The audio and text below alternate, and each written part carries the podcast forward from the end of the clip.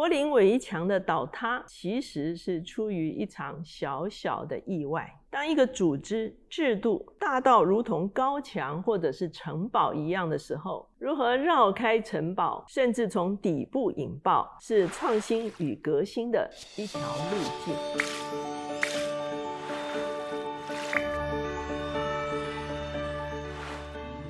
大家好，我是乔美伦老师。每两周一次，在乔氏书房和大家见面。今天我们的单元是快闪新书。今天我们所要介绍的这本书叫做《推倒高墙》，它的作者是罗莎贝斯·摩斯肯特，他是哈佛商学院的讲座教授，他专攻变革策略以及创新。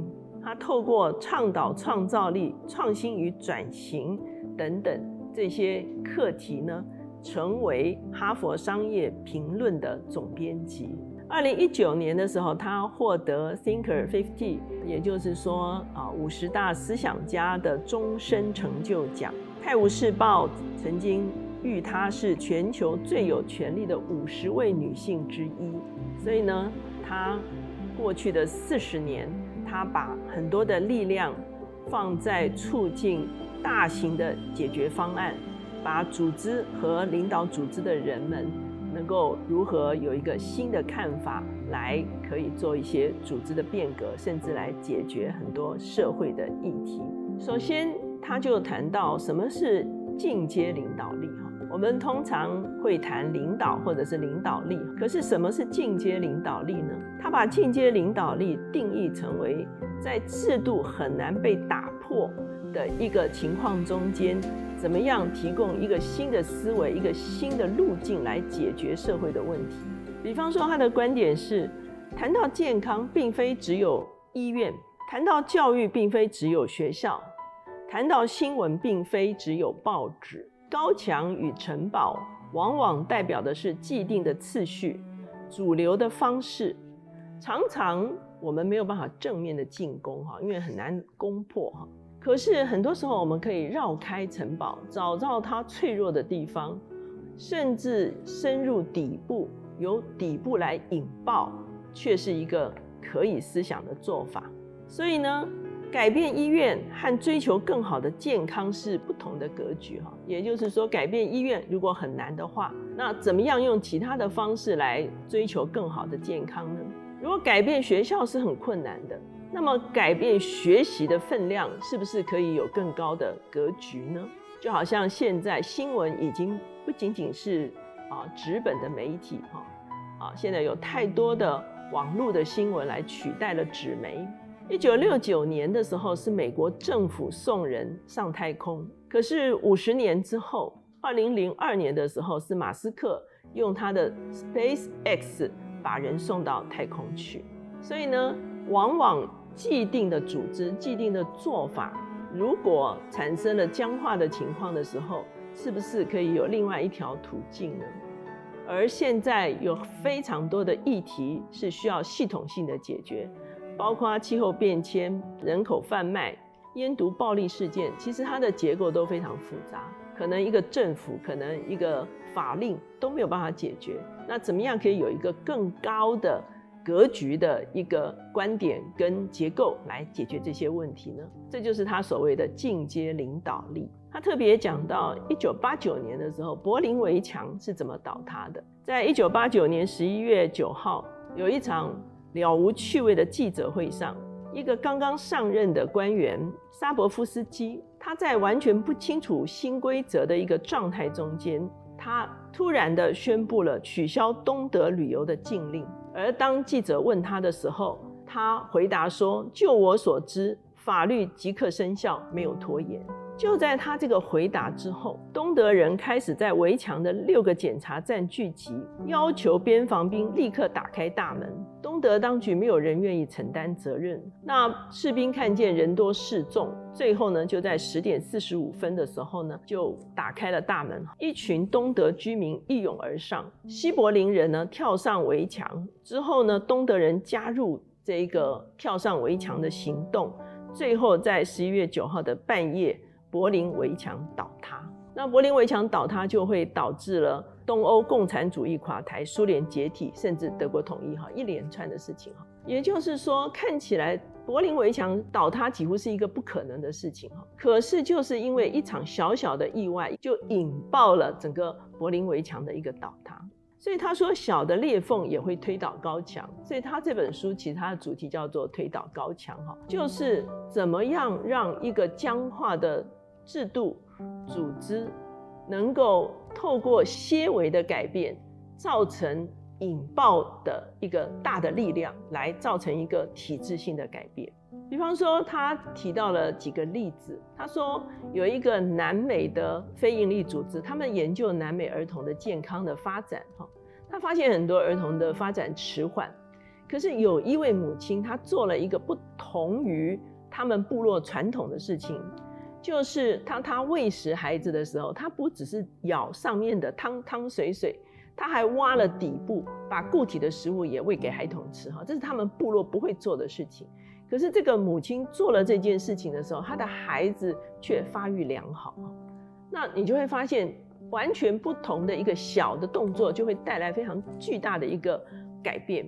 他又举了一个例子，他说，一八五三年到一八五六年是克里米亚战争，当时候英国参战，南丁格尔他来到了克里米亚战争的时候，他发现英军死亡的原因不是在战场上。而是受伤之后，他们感染的疾病导致了高的死亡率，使得术后感染的这个情况非常严重。所以呢，他就及时的改善饮食和医疗卫生，最后呢，大大降低了英军的死亡率。最后，当然他也成为这个整个护理界的一个啊设定规范的人哈。所以我们知道，现在很多的这个开刀和医疗的过程，哈，它有非常高标准的，对于不会造成术后感染的这个规范跟要求。就是当时候南丁格尔他发现了这个细微的事情，就产生了体制上巨大的转变。所以呢，他也提到了美国芝麻街，哈，是如何来转型。我们知道芝麻街就是几个呃玩偶，哈，来这个互动，哈，游戏啊等等，哈，提供儿童的一个节目，哈。可是呢，他二零一四年的时候，他就遇见了非常高度的商业竞争哈，因为芝麻街已经没有办法一家独大了哈，所以呢，他们的观众渐渐流失，他们发现他们困在自己的高墙里面，也就是他们这个商业模式以前太成功，以至于他们完全没有办法来革新，所以他们的新的执行长就开始来发动一些改革的做法，比方说他们改了他们的。主题哈，不再是让儿童更聪明、更强大、更善良，而是强调如何产生影响力。比方说，他们不再是用这个他们过去的播出的方式，他们授权 HBO 能够付费的电视可以来播放他们的节目，而公共电视九个月之后可以免费播放给比较贫穷的社区看。他们跳脱了他们产业的思考，他们。发展这个玩具、书籍跟周边产品来跟科技业合作，所以呢，已经不是实体的书籍跟玩具了哈，他们可能会变成很多的动画或者是电玩之类的东西哈。跳脱角色的思考，比方说他们的玩偶不再是完美的，他们有自闭症的玩偶，他们有各种不同人种的玩偶啊，他们跳脱国界的思考。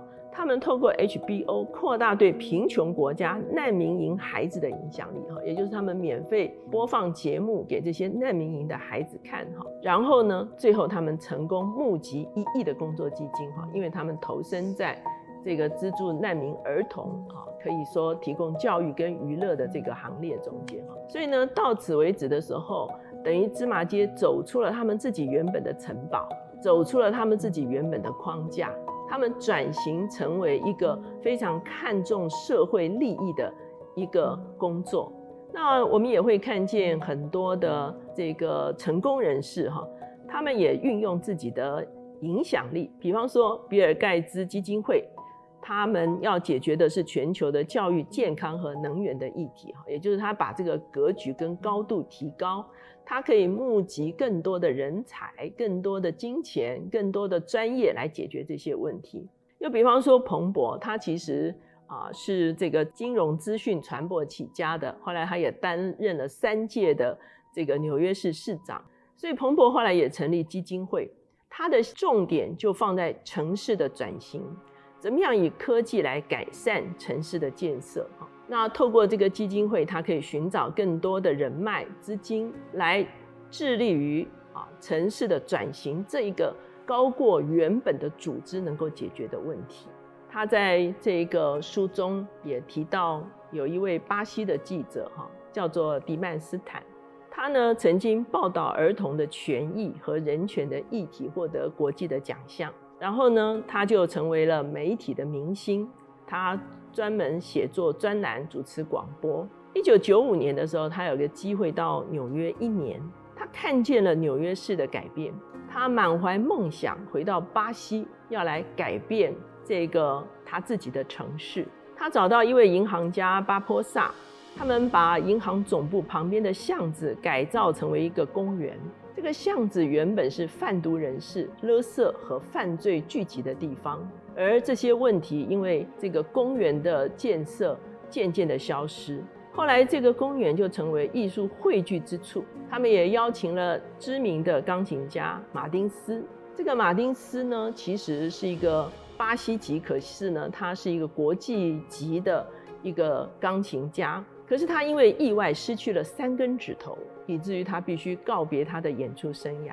他们特别邀请他到这个公园来即席弹奏，然后呢用手机直播哈，那就发现非常多的人可以看见这一个知名的钢琴家哈，即便失去了三只指头哈，也能够弹奏钢琴的一场演出，导致了这个公园后来吸引了巴西各地的年轻的乐团来进驻哈。那这个地方呢，就成了一个文艺中心哈。那他也找了很多的学生，怎么样用二手轮胎来制作家具哈。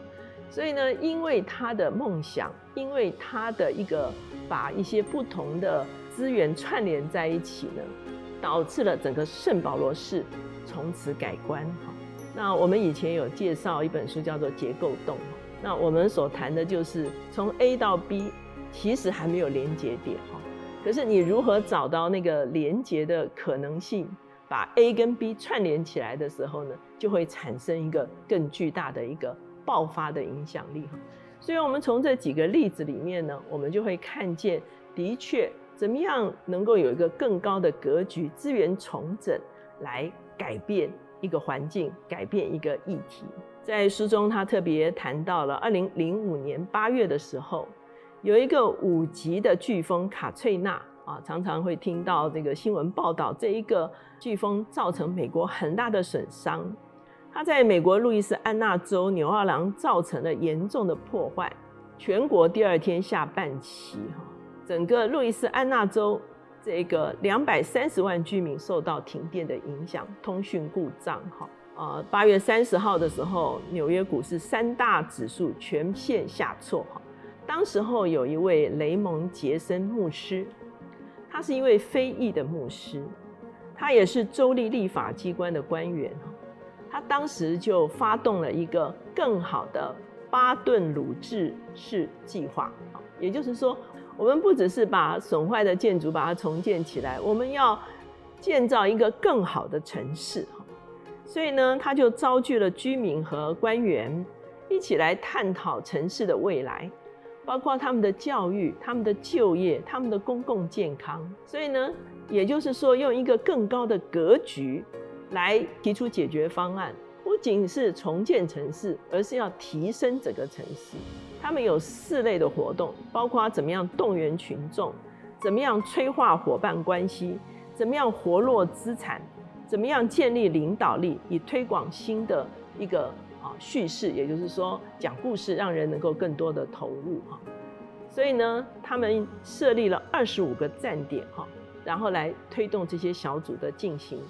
最后，他们做了几项啊事情。第一个包括提升健康，就是推出了很多低收入社区的健康食物超市，包括他们帮助更多的非裔男性可以回归社会，能够接受教育，改善财务。他们也创立了景观绿化公司，与大学合作，确保贫民区有创新的水处理技术。所以呢，我们会发现，当你面对一个问题，是现有的组织、现有的制度、现有的法令，好像是没有办法解决哈？为什么呢？因为有的时候是过度僵化。那怎么样能够提升更高的格局哈？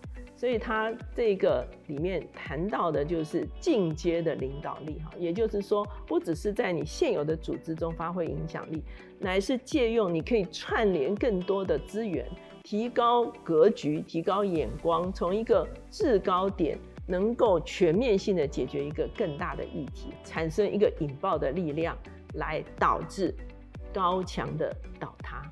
刚才我们说柏林围墙。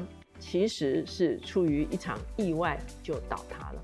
究竟在我们的环境里面，在我们的社会中间，还有哪些议题是大到没有办法去解决的？还有哪些墙是没有办法去推倒的？还有哪些体制是僵化了，以至于没有办法发挥功能的呢？